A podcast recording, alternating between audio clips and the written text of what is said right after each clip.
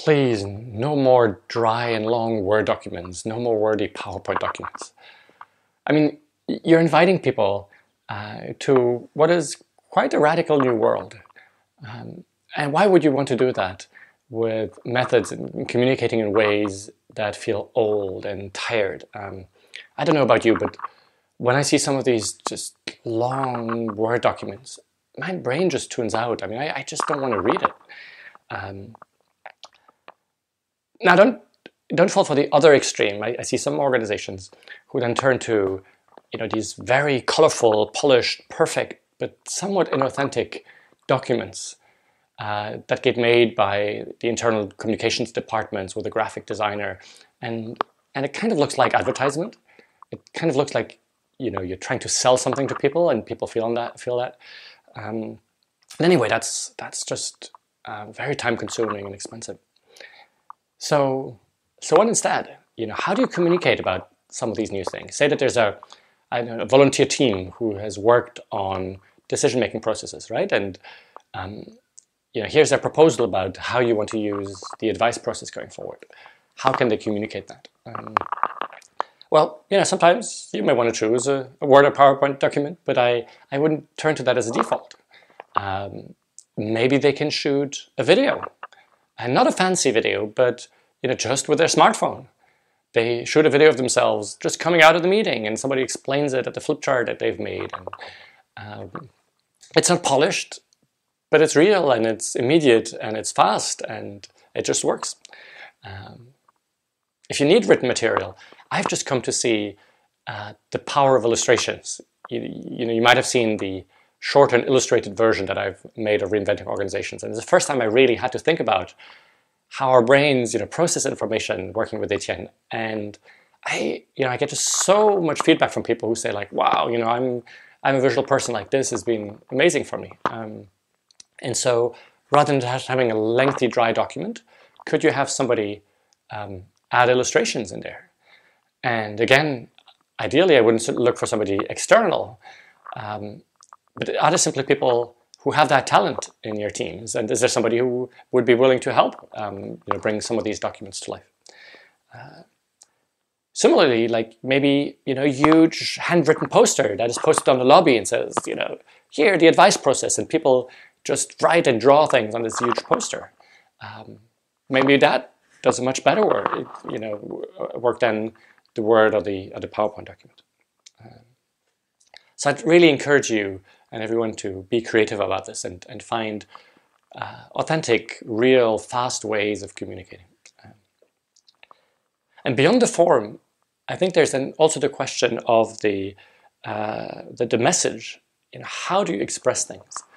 And here's one way I like to think about it is when you look at a message, what percentage of the way it's expressed comes from the head? What percentage comes from the heart and from the guts? And we've all been trained to pretty much go 100% head. And of course, that's very dry. That feels transactional and cold. And so can we become personal? Can we talk in terms of us and we? Can we talk about emotions rather than just keeping everything so neutral? Here's one example. I was imagining, this is a fictive example, but maybe somebody would write, to increase transparency, all meeting notes from all meetings are henceforth made public on the server. Wow, that's a pretty radical thing. Think about it, like all meeting notes from all from any meeting in the organization is now public to everyone, not just to people who are in those meetings. Wow, that's pretty radical. But boy, the way to express that just feels like cold transactional language. I can't get excited about reading something like this. So who writes something like this? Well, just people who've been trained to do this. But how do we naturally write something? Well, I don't know. This is how I would write it.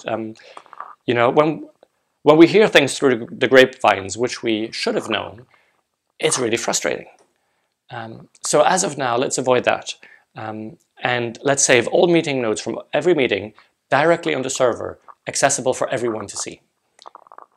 Well, you know, it's a slight difference, but we talk in terms of we. We talk about the frustration. We talk about the reason why. You know, it's a little longer, but it just feels more personal.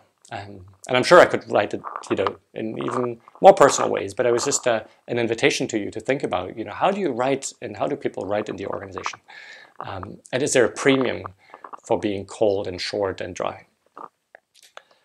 All of the examples I've given so far, the videos and documented with illustrations and the posters, are all example of one-way communication, right? It's a team that's worked on something that has something to share with everyone. It's you as a leader who makes an invitation.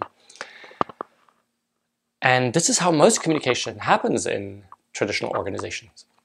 Now, I've noticed this really interesting shift in organizations that take this journey is that they start to have way more two-way communications. So sort of the old motto of you as a leader saying, you know, my office is always open. That doesn't work. You know, a lot of organizations actually create space, moments where people can share without any agenda the suggestions that they have for this journey, the questions that they have, the ideas. And so there's a need to create spaces for this. And in small organizations, that can be a weekly breakfast or a weekly lunch, where you and other leaders, you know, who invite people on that journey, simply show up with anybody who else wants to show up and just have a conversation about, hey, you know, what's alive for you now, and let me share what's alive for me. I know of another organization, a large organization with tens of thousands of people scattered around the world, where you couldn't do this in just one place, you know, for breakfast. And so they just had this video streaming thing that was called Ask Michelle, because the CEO is Michelle. And so anybody could join and ask him questions or, you know, talk about ideas that they have. And so there, again, there's no agenda, but it was a very powerful thing, you know, to keep repeating that invitation. To give people license and to, you know, tell them, yes, of course, you know, you want to do this, just go ahead, try and experiment and prototype. An interesting format is the blog posts. You might remember Jos de Bloch using them at Bierzorg. And, you know, a blog post where you as a leader share, you know, a particular invitation starts as a one-way communication, but then because people can respond, you know, there's then sometimes a very lively thread that happens, and that really turns into an asynchronous conversation. And so a blog post might be another way to do that. So what I'm really trying to invite you here is to look at your communications in a whole new way, right? Traditional communication is cold, is, you know, only from the head, is short and transactional, is mostly one way. And you know, this new world that we're going into, that somehow doesn't fit. And so start to think about it, start to experiment with it, invite other people to experiment with it. And I can share that, you know, from what I hear, there's something energetically that shifts when you start seeing these different ways of going about it, when, you know, things, you know, just feel real and alive rather than, you know, these stayed-old Word and PowerPoint documents. So go for it.